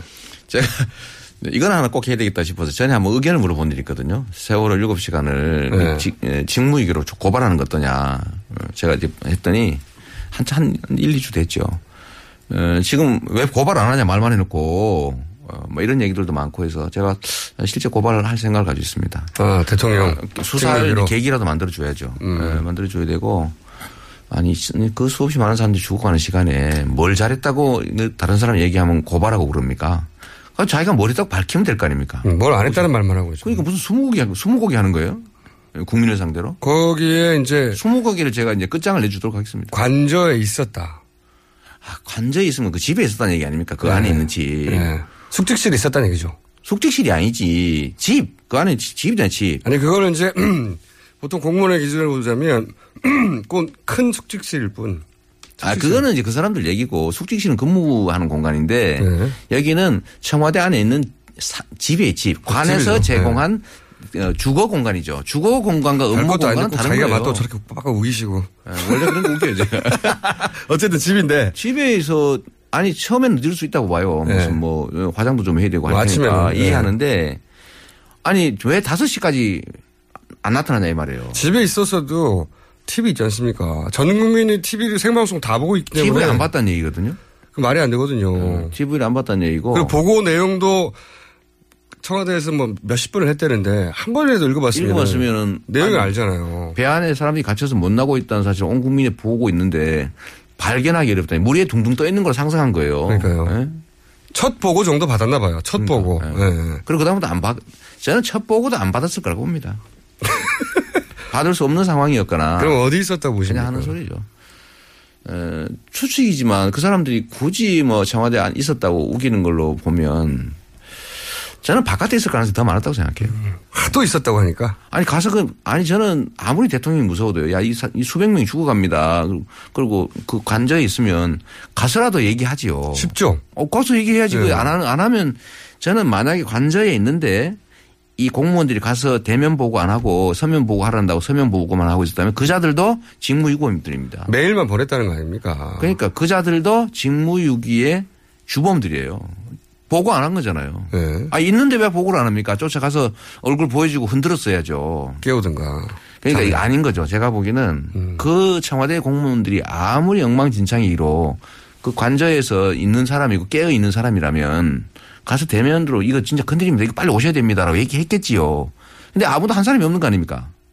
이거는 그 자리에 없었을 가능성이 매우 높아요. 매우 높다고 주장하면서 요 가능성은 괜찮아. 가능성이 얘기했는데 뭐. 가능성. 살짝 순간적으로 발을 빼시네. 그죠. 아 고발할 테니까. 저 고발 엄청 많이 당했거든요. 아, 고발은 저도 뭐 전문가인데 고발 많이 당하셨죠. 질문 몇 가지 골라볼게요. 유재성 씨가 이재명 시장님 고정 출연 바랍니다. 고정 출연하면 출연료 줍니까? 출연료 주는데 저희가 이제 리포트 하실래요? 아, 저는 지금 전국 저, 저, 저 교통 상황 네. 하도 많이 돌아다니시니까. 저는 촛불 집회 가야 됩니다. 전국에. 아니 그러니까 교통 리포트. 저 가끔 가는 길에? 네, 가는 길에. 어. 어, 대구 갔더니 네, 뭐 교통 상황이 어떻다고. 네. 자, 요것도 있습니다. 요즘 들어서 문재인, 이재명 지지자들이 특히 온라인상에서 서로 싸우고 있습니다. 한마디 해주세요. 어, 저는 뭐 하지 말라고 많이 말리죠. 네. 어, 말리는데 나- 이 말려지지 않는 사람들이 있어요. 어, 저는 어, 어차피 우리가 나중에 한, 그, 한 길로 가야 될 사람들이고, 뭐 제가, 저는 제가 경선에서 이길 거라고 확신하는 사람이니까, 그럴 경우에 그쪽이 지지를 받아야 되잖아요. 그러니까 그쪽 갈라지면 안 되거든. 어, 그래서 저는 공격하지 마라. 아, 특히 허위사실 고소나 인격적 모욕하면 안 된다. 자기 주장은 할 수 있죠. 차이를 드러낼 수는 있어요. 근데 그걸 넘어서는 가지 말라고 수없이 저는 가끔씩 트위터나 이런 거 쓰면 제가 쪽지도 보내고요. 아, 대놓고 얘기도 합니다. 그거 도움 안 된다. 근데 말 안 듣는 사람들 정체가 뭡니까? 있어요. 근데 저는 에, 그게 에, 공작조라고 보는 거죠. 음. 그 제가 얼마 전에 뭐 이재명이 의도적으로 야권 지지자들을 분열시키는 네, 그러니까 저에 대해서 뭐 탈당을 했었다고 거의 사실 유포하고 심지어 이명박이 아바타다 이런 얘기까지 하고요. 에, 노무현 대통령을 공개했던 사람이다 이래가지고 저를 이제 분리하려고 하는. 네, 아, 좀 상상력이 좀 이상. 그러니까 좀 그럴듯하게 연결되도록. 상당히 많이 먹혔어요. 탄핵을 주장하는 게 지가 즉시 사퇴하면 선거 준비할 시간이 짧으니까 시간 오래 걸린 탄핵하려고 그런다. 그 저쪽 부탁받아 하는 짓이다. 이런 것까지 해가지고 상당히 그 아, 이명박 전. 대통령의 아바타라는 건 무슨 논리적 연결로? 탄핵을 주장하는 게 새누리당이고 네. 그건 시간 끌려는 것이고 어. 결국 기각될 거 알면서 면죄부 주려고 하는 작전인데 네. 그 뒤에 이명박이가 있는데 이재명이가 그 주장을 따라하는 걸로 봐서 이명박계다. 막 이렇게 얘기하는 거죠. 근데, 근데 이게 상당히 많이 유포돼 가지고 어그 거기에 믿는 사람이 저한테 쪽지도 많이 오고요. 카페나 이런 데 보면 진짜 이- 그럴 줄은 몰랐다 이런 사람도 있고. 그래서 제가 그 얘기도 한번 한 거죠. 그 그냥 그 박근혜 가지고 요새 이제 주제니까 박근혜 대통령은 반드시 감옥으로 보내야 된다고 하면서 끝에 다 붙이는 거예요. 이명박도 함께 손잡고. 그 이유가 있는데 자, 하여튼 예, 이거는 저는 문재인 지지자들도 아니고 문재인 지지자인 척 하는 분열 공작조라고 생각합니다. 예, 그래서 저는 명백한 허위사실 유포하고 이런 데 대해서는 어, 전에도 한번 제가 공개적으로 한 얘기가 있는데 지금 자료 수집해서 뭐 법적 조치하려고 그러거든요. 왜냐하면 이게 허위사실 유포는 전공이시잖아요. 전공이지. 허위사실 유포는 대의민주주의 예, 주권자의 판단을 흐리는 사회악이에요. 예, 그게 어느 쪽에 있는 척 하든지 간에. 그래서 우리 야권 안에서도 있으면 안 되고 저는 우리 야권 지지자들이 그런 정도 수준 낮은 사람들이 아니라고 생각하거든요. 결국엔 공작조다. 분열을 야기하는. 음. 저는 아니라고 믿습니다. 알겠습니다. 어, 시장님이 구단주인 성남 축구팀이 2부로 추락했습니다. 책임지십시오. 아, 진짜. 진짜 제가 진, 아, 말을 못 하겠는데 저는 진짜 재정 지원이나 이런 거 다른 네. 프로그램 못지않게 진짜 열심히 했고 진짜 독립성 부여했고 했는데 본인이 구단주인 축구팀 하나 일부러 유지 못하는 사람이 어떻게 대권에 나오신다고. 제가 감독이 아니라서.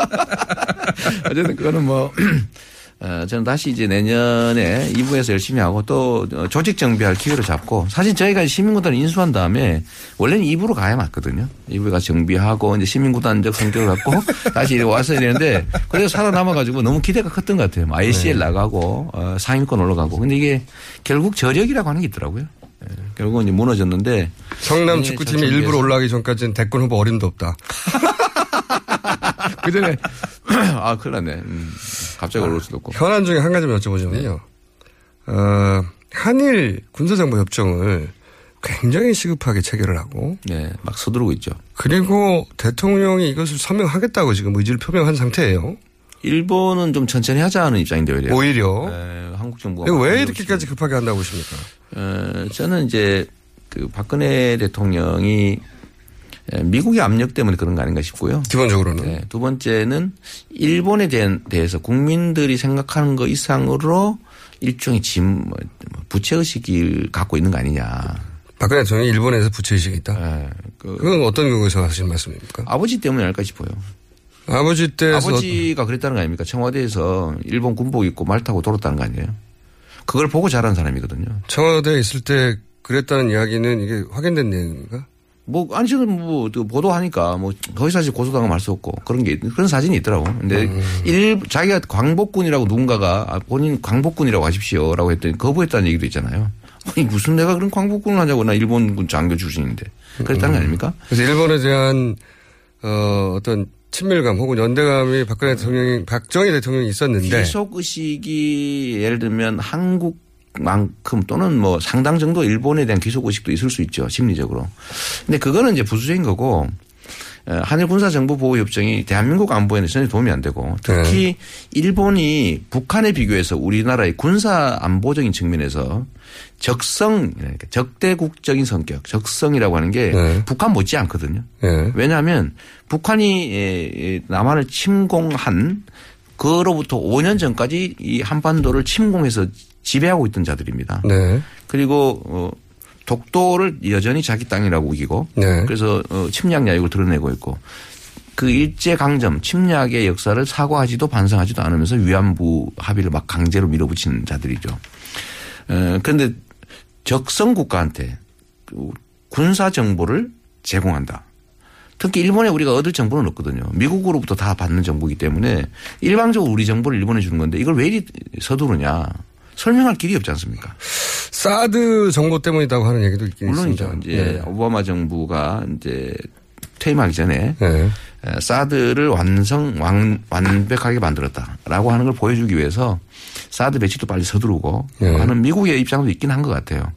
근데 에, 사드는 내년에 내년에 배치되잖아요. 되더라도. 네. 근데 지금 뭐 이렇게 막 탄핵이니 사퇴해라 이런 판에 마구 서둘러서 설명할 일은 아니거든요. 그러니까 내년에 되잖아요. 박근혜 대통령이 뭔가 약속을 해서 본인의 어떤 임기나 또는 그, 어, 보장이 안 되는 것 같고 흔들리니까 오히려 빨리 사인할 수 있을 때 사인하도록 누군가가 급하게 요청한 거 아니냐. 그래서 제가 그렇게 얘기한 거죠. 이게 이제 손님인 줄 알았는데 도둑인 게 이제 발각이 난 겁니다. 막 훔치고 있었는데 이제 지금 쫓겨나게 생겼거든요.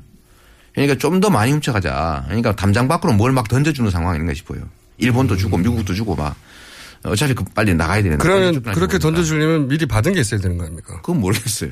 하여튼 뭐 던져주는 건 분명합니다. 음. 아니 일본도 아니 뭐 안 될 거라고 포기하고 있었거든요. 아 네. 전국 혼란 때문에 추진이 어렵겠다 이렇게 판단했다는데 한국 정부에서 마구 서둘러 밀어붙이고 지금 가서명하고 본서명도 곧 하겠다. 네, 대통령의 일정상으로는 내일인가 서명하는 걸로 예정돼 있는 걸로 제가 알고 있는데. 그나마 다행인 것은요. 제가 그래서 이걸 좀 유심하게 봤는데 매우 중요한 국가 안보 네. 문제니까 다행히 1년마다 계약을 갱신하게 돼 있더라고요. 한 음. 협정을. 예, 협정 연장 안 하면 되는 거니까 그나마 너무 큰 걱정 안 하셔도 될 것 같아요. 국민들 음. 입장에서. 본인이 당선될 거니까. 뭐 누가 되든 예, 박근혜가 아니면 요, 럴 땐 또 한차사. 너무 그러면 안 됩니다. 이미 많이 그래놓고 뭘. 적당히 해야 된다니까. 이미 적당히는 넘어가신 분이에요, 지금. 적당히 발빼기 너무 제가- 늦었습니다. 제가 PPL 전문이라 저도. 아, 저희가 거의 한 시간 가까이 네. 훅 지나가 버렸어요. 훅 지나가 버렸는데 오늘은 여기까지만 하고요. 네. 아, 이 문자도 참 많이 옵니다. 어, 시장님은 정동영 개다. 네, 이 문자도 굉장히 많이 오기 때문에 이명, 이명박 개라는 얘기는 해명하셨는데 정동영 개다. 음. 저쪽으로 겨- 결국 삼지대 함께 갈 거다 이런 얘기. 그 정동영과 정동영 때문에 뭐저 정치 문했다 이런 얘기까지 나오고요. 네. 근데 저는 그건 아니고 2006년에 시장 선거 나오려고 왔다가 2007년 대선 때 모든 사람들이 어, 지지하는 후보가 있잖아요. 네. 그래서 전 정동영 후보를 지지했고 그때 당시에 뭐 우리 정봉주 의원은 손학규 네. 지지했잖아요. 뭐 그때 뭐 현장에서 한번 다툰 일도 있는데 어, 그 그때 딱. 좋은 성격의 사람 두 사람이죠. 네. 네. 근데 그때 에, 대선 끝나고 난 다음에는 뭐 정치적 길은 또 다른 거고 탈당 이미 하셨는데 거기하고는 또 다르죠. 예, 그러니까 과거에 한때 지지했던 걸 따지면 예를 들면 추미애 대표님은 지금 저 문재인 대표님하고 가까운데 그런 식으로 따지면 탄핵했던 분이잖아요. 네. 예, 과거의 정치적 이력을 가지고 얘기하면 저는 어, 정동영 의장의 대선을 도왔지만 그 다음에 손학규 대표 성남 출마할 때그 적극적으로 지원했고요. 한명숙 총리 선거할 때 제가 경기도에서 가장 많이 도와준 사람이에요. 그 다음에 정세균 대표도 또뭐 당 선거할 때는 경기동부 책임자였죠 저는. 그러니까, 그러니까 저는 다 걸려 있어요. 다. 아, 그렇군요. 그렇게 그러니까 얘기하면은 본인에게 돈만 낸다면 아. 아니 정치적 선택을 언제나 해야죠 정치인들은 음, 나 관계 없이 나는 몰라 그런 건 정치인이 아니죠 당원으로 그러니까 당의 중요한 의사결정에 언제나 참여하고 자기 의사 표명하고 근데 그 중에 한때의 경력을 가지고 매도하면 그건 정말 나쁜 거죠. 그러면 마지막 질문인데요. 오늘 예정된 시간도 벌써 지나갔는데 뭐 곧 금방 또 부를 거니까요. 네. 시키시니까 일단 오늘은 보내드리려고 하는데 반기문 지금 1, 2위가 이것도 뭐 좀 있으면 바뀔 수도 있는데 순위가 현재 기준으로 하자면 문재인 반기문 정도가 대선 후보의 1, 2위를 오랫동안 다투고 있습니다. 본인이 어, 종합 2위로 지금 3위권 올라갔는데 2위로 올라가는 시점은 언제입니까? 어, 진짜 시간 예측이 잘 안 되더라고요. 이제 그 국민들의 여론이라고 하는 게, 어, 저도 놀라울 정도로 빨리 변하고 하기 때문에 저는 예측을 내년 봄 정도에 보통 내년 봄 정도에 생각했었거든요. 아, 2등까지는 내년 봄이요? 아니, 지금 10%를 넘어버렸고. 아, 10%가 내년 봄 생각했는데. 저는 그 안철수 대표를 확실하게 넘어서 네. 어, 문재인 대표님을 그렇게 쉽게 넘지는 못할 테고요. 예, 왜냐하면 5년 동안 준비하신 분인데 뭐 인지도 90%가 넘고 저는 인지도 50%도 안 되는 사람이니까 에, 한두 달 정도 되면 그래도 지금보다는 좀 많이 나아지지 않을까. 한 달. 아, 2등 정도는 따라잡을 수 있다. 한두 달. 2등을 따라잡을 수 있을지는 잘 모르겠어요. 근거는요? 어, 시대의 흐름이죠. 네. 흐름.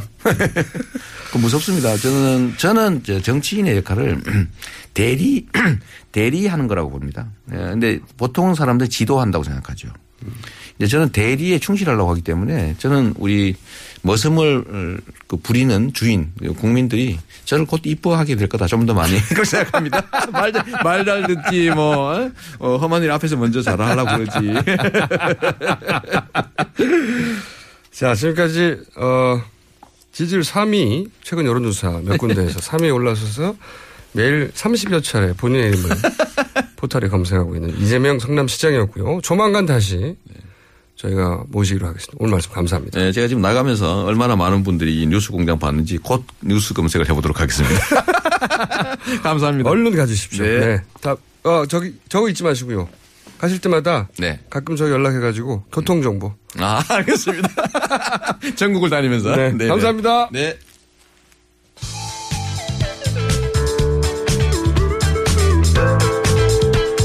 준법 정신, 편견 타파. 김호준의 뉴스 공장.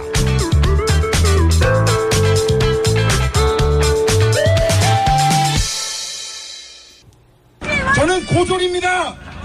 그리고 친구도 그렇게 많지 않아서 연설문도 안 써줬습니다.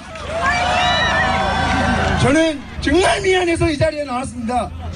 세월호가 터졌을 때 진짜 가슴 아프게 울었건만 금방 저는 먹고 살기 힘들어서 다 잊고 내가 내가 내가 너를 잊었다. 정말 미안합니다. 이렇게 많은 분들이 용서를 해주신다니 앞으로 조금만 더 미안해요 하고 그만하도록 하겠습니다. 그리고 두 번째 미안한 거 저쪽에 의경들 방패 들고 서 있는 내가 저분들 욕했습니다. 근데 쟤네들이 무슨 죄가 있겠습니까? 쟤네들도 여기 서서 촛불 들고 박근혜 퇴진하라고 외치고 싶지 않겠습니까? 우리 쟤네들은 미워하지 맙시다. 우리 쟤네들이랑 싸우지는 맙시다. 우리 언제까지나 비폭력으로 평화적으로 그렇게 시위합시다. 그리고 세 번째 제 옷에 총롱 흘리고 가신 분. 이 여자친구가 사준 건데 욕했습니다. 근데 그럴 수 있다고 생각합니다. 그리고 우리나라가 언제부터 이렇게 편의점 국가가 되었습니까? 원 플러스 원이에요. 하나를 샀는데 하나가 더 왔어요. 콜라를 샀더니 환타를 주네. 그리고 그 콜라가 말하기를 결정하려고 하니까 야 가서 환타한테 컨펌 받고 와라.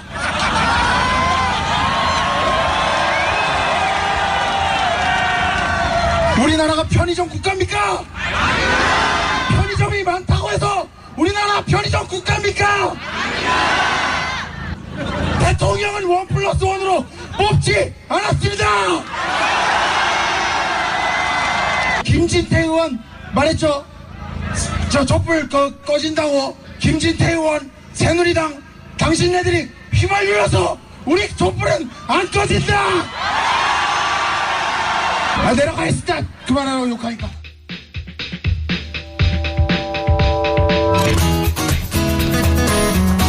네. 방금 들으신 거는 어, 집회 현장에 올라온 무명 시민의 연설이었습니다. 굉장히 이렇게 풀 버전은 더 재밌거든요. 아, 네. 저 한참 웃어가지고 이게 만약에 마이크 켜져 있었으면 방송 사고 날 뻔했습니다. 진짜 한참 웃었. 특히 one plus one입니까? 어떻게 말씀을 잘하시는지. 콜라를 샀는데 환타가 따라왔어. 환타한테 붙고 오라.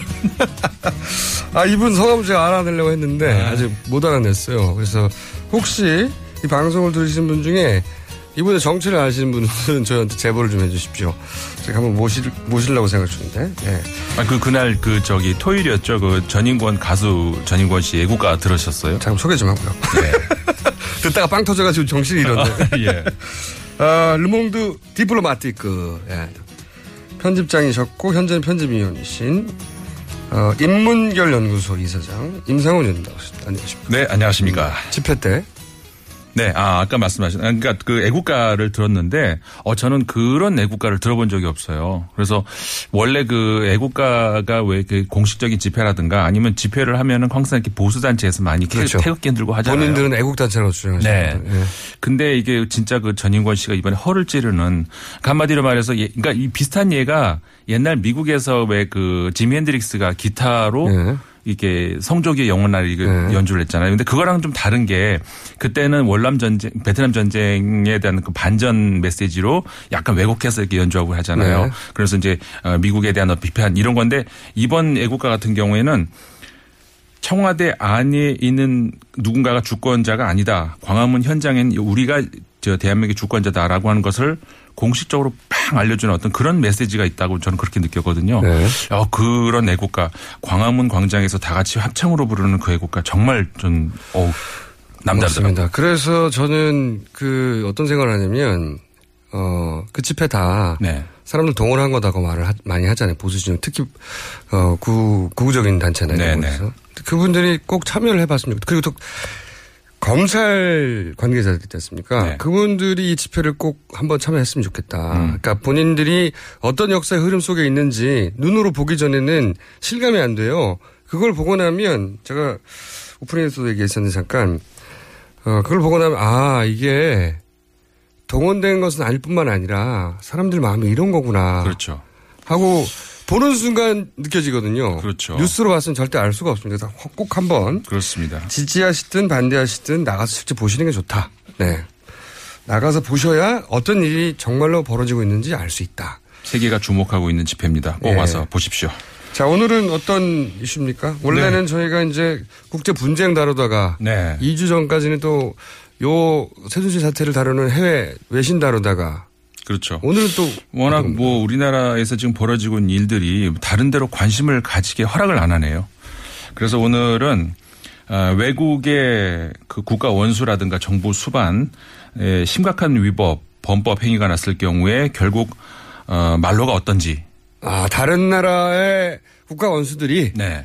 우리나라와 유사한 사태 혹은 그에 준하는 경우에 어떤 식의 결말이 있었는가? 그렇죠. 아이고 좋은 소- 그 좋은 소- 소재네요. 예. 뭐 이제 우리가 이제 탄핵 뭐 얘기도 많이 나오지 않습니까? 예. 외국의 어쨌든 다른 나라에도 국가 원수의 경우라면은 어 어떤 그 범죄 약한 범죄라면은 그 그때마다 그렇게 처벌을 할 수가 없잖아요. 그래서 면책 특권이 대부분 나라들에 다 있는데 네. 국가마다 이제 조금씩 다릅니다. 그러니까 면책 특권을 박탈을 할 수 있는 그런 이제 권한이 국회에 있는 나라들이 있고 그렇지 않은 나라들이 있고 이제 그렇게 그 있는 나라들 경우에는 그 검찰에서 조사를 하다가 아 이거는 그 면책 특권을 박탈해야 된다라는 것을 이제 어 국회에다가 요, 요청을 하죠 음. 하원에다가 그러면은 이제 그게 하원에서 이제 표결로 결정을 해서 그러는 경우가 있고 그렇지 않은 경우에는 이제 다릴 방법이 없으니까 탄핵 절차로 이제 음. 바로 이렇게 들어가는 그런 어 사례들이 있는데 어, 탄핵하면 우리가 제일 먼저 떠오르는 것이 아무래도 미국의 그 닉슨, 닉슨. 대통령 아니겠습니까? 그래서 이제 워터게이트 그 뒤로 뭐 무슨 최순실 게이트 무슨 게이트 게이, 게이트자가 그때부터 나오기 시작한 건데 그러다 보니까 워터게이트 하니까는 그때는 뭐 물이 문제가 됐나 이렇게 생각하시는 분도 있을 수 있는데 아, 조크가 아니고 이제 그러신 분들 진짜 있더라고요. 아, 그래요? 네, 워터게이트는 이제 빌딩 이름이었었죠. 맞습니다. 이 예. 통째로 그 빌딩에서 도청이 이루어졌는데 그렇죠. 그 빌딩의 이름이 워터 게이트였던 겁니다. 그렇죠. 그러다 보니까 게이트를 떼어내서 이제 다른 거에다 붙이고 하는데 사실 그때 뭐 아시는 분 잘 아시겠지만 이제 도청 장치를 자, 그 민주당 그 전국위원회 본부에서 네. 이제 그, 그, 그 건물에 있었는데 거기다가 이제 설치하려다가 발각이 된 사건이었었죠. 네. 공화당이 민주당 사무실에다가 도청장치를 설치하려다가 발각된. 그렇죠. 네. 요 사건입니다. 그냥 사건 자체는. 그렇죠. 그래서, 그래서 이제 그 당초에는 닉슨 대통령이 어우 나하고는 관계 없다. 백악관은 네. 관계 없다. 하다가 나중에 사실은 탄로가 났죠. 네. 과- 관련 있고 대통령 보좌관이 직접 관여했고 대통령 자신도 무마하려고 시도를 네. 했었고 이게 이제 그 알려지면서 결국은 어 하원에서 사법위원회에서 이제 대통령 탄핵 의결이 가결이 됐죠. 그러면서 진짜 가결까지는 안 가고 그러니까 닉슨 대통령이 사임을 했던 네. 그 사건이 대표적인 사건이고 어, 미국에서는 그- 여기서 가장 큰 문제는 어, 뭐였냐면 거짓말을 했다였어요. 그렇죠. 예, 도청은 실제 이루어진 게 아니라 도청 장치를 달려고 하다가 미수에 그친 것이고. 그렇죠. 실제 가장 크게 문제 삼았던 것은 거기에 대해서 본인은 모른다고 했던 거. 맞습니다. 그걸로 탄핵이 된 거지 범죄 혐의가 가장 중요한 건 대통령이 거짓말을 했다고 했거든요. 그렇죠. 그 미국에서 또 하나 그 더 최근이죠. 어, 많이들 기억하시는 빌 클린턴 대통령 때의 네. 어, 탄핵 어, 절차까지 너윈스키 사건. 예, 그랬었죠. 근데 그때도 마찬가지입니다. 사실은 그 미국에서 유럽에서는 더 심, 더 그런데 어, 대통령도 그냥 한 개인으로서 무슨 그 성추문이 있다 이 자체는 뭐 그게 그렇게 어, 큰 문제가 될 만한 그걸 부인했다는 거죠. 거짓말하고. 그것을 거짓말을 했다는 위증을 했다는 거기에서 이제 탄핵 절차 그러니까 특별 어, 검사까지 나오고 네. 이렇게 했었던 거죠.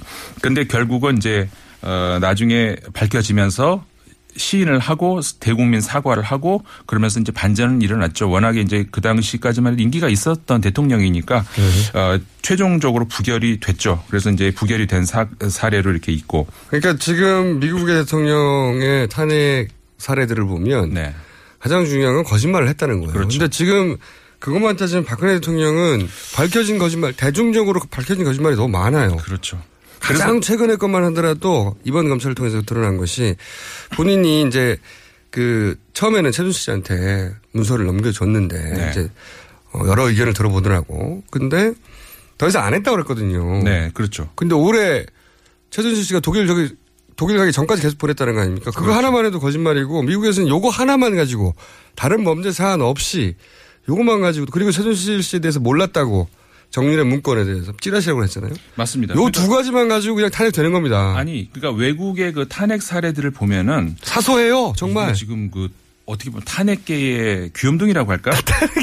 이 독일 같은 경우도 그 독일의 그 대통령이 최근 일입니다, 이건. 네, 네. 물러난 일이 있어도 2012년에 취임한 지 8개월 만에 물러난 네. 크리스티안 불프라는 대통령이 있습니다. 네. 물론 독일 대통령은 이제 그 실권은 없지만 근데 그게 왜 그랬냐면은 이게 이원 집정부제죠. 그렇죠. 네. 근데 그 중에서 대통령 권한이 가장 약한 축들은 네. 2008년도 그러니까 주지 그, 그 전에 주지사 시절에 집을 살려고 친구한테 은행보다 좀 낮은 그러니까 1% 포인트 낮은 이자로 돈을 빌린 거. 그러니까 그 당시 얼마를 빌렸냐면 50만 유로. 그러니까 우리 돈으로 하면 6억 3천만 원 정도 빌린 거예요. 네. 어, 시, 시중 은행보다 1% 포인트 낮은 이자로 빌렸다는 그게 단초가 돼 가지고 은행에서 빌리면 만약에 10% 이자인데 친구한테 9%에 빌렸다는 그렇죠. 거예요. 그게 바로 이게 탄핵 사유예요. 그러니까는 우리나라 지금 이번 사건으로 비교를 하면 이게 탄핵 말도 안 되는 사 이게 탄핵 사건이 된 겁니다. 근데 그, 그, 그게 문제가 아니라 거기다가 이제 여러 개가 있어요. 여러 개를 제가 한번 다 말을 해 드릴게요. 네. 다른 지인한테 우리나라, 우리 돈으로 한 90만 원 정도를 빌려서 호텔 객실을 업그레이드 했다고. 업그레이드 했다. 예. 이게 대, 그러니까 대통령이 이게 뭐냐면 정확하게 얘기하면 친구가 네. 대통령인데 그 스위트가 아니어서 그렇죠. 친구가 90만 원 더 주고 스위트를 업그레이드 시켜준 업그레이드 거예요. 시키니까. 이게 탄핵 사유예요. 또 있습니다. 거기다가 그러니까는 탄핵 사유가 여러 개 있다는 건데 그또 하나가 뭐냐면은 그 부인이 차를 살 때 할부 이자를 0 웃음이 0.5% 포인트 할인 받아서 그 차를 샀다는 거. 0.5% 할인됐다고. 네. 우리는 차를 수만 대를 살 수 있는 돈이 지금 왔다 갔다 하고 있는데 할부금을 0.5% 할인해줬다고. 그리고 그 판매원으로부터 5만 원짜리 장난감 차를 생일 선물로 받았답니다. 네. 이게 동, 독일 국민들의 분노를 자 안에서 탄핵 사유가 됐어요. 네. 실제로 그래서 그 응답 그 여론조사를 했는데 85%의 독일 국민이 독일 그 대통령으로서 부적합하다 사임해라. 그래가지고 어, 검찰이 그 대통령의 면책 특권을 없애라 없애달라 고 연방 의회에다가 요청을 했죠. 결국은 어, 대통령이 2개월 만에 사임을 한 겁니다. 외국 사례 진짜 많은데요. 여기까지만 할게요. 다음 주 더 이어가야 되겠는데 네. 이게 얼마나 말이 안 되는 상황이 벌어지고 있는지는 외국 사례를 계속 그러니까 알려드리겠습니다. 탄핵이라는 것이 외국의 경우는 이렇다. 네. 이런 정도만 우리가 임상훈이었습니다. 김어준이었고요. 저는 뉴스공장 여기서 마치고 내일 다시 또 뵙겠습니다. 안녕.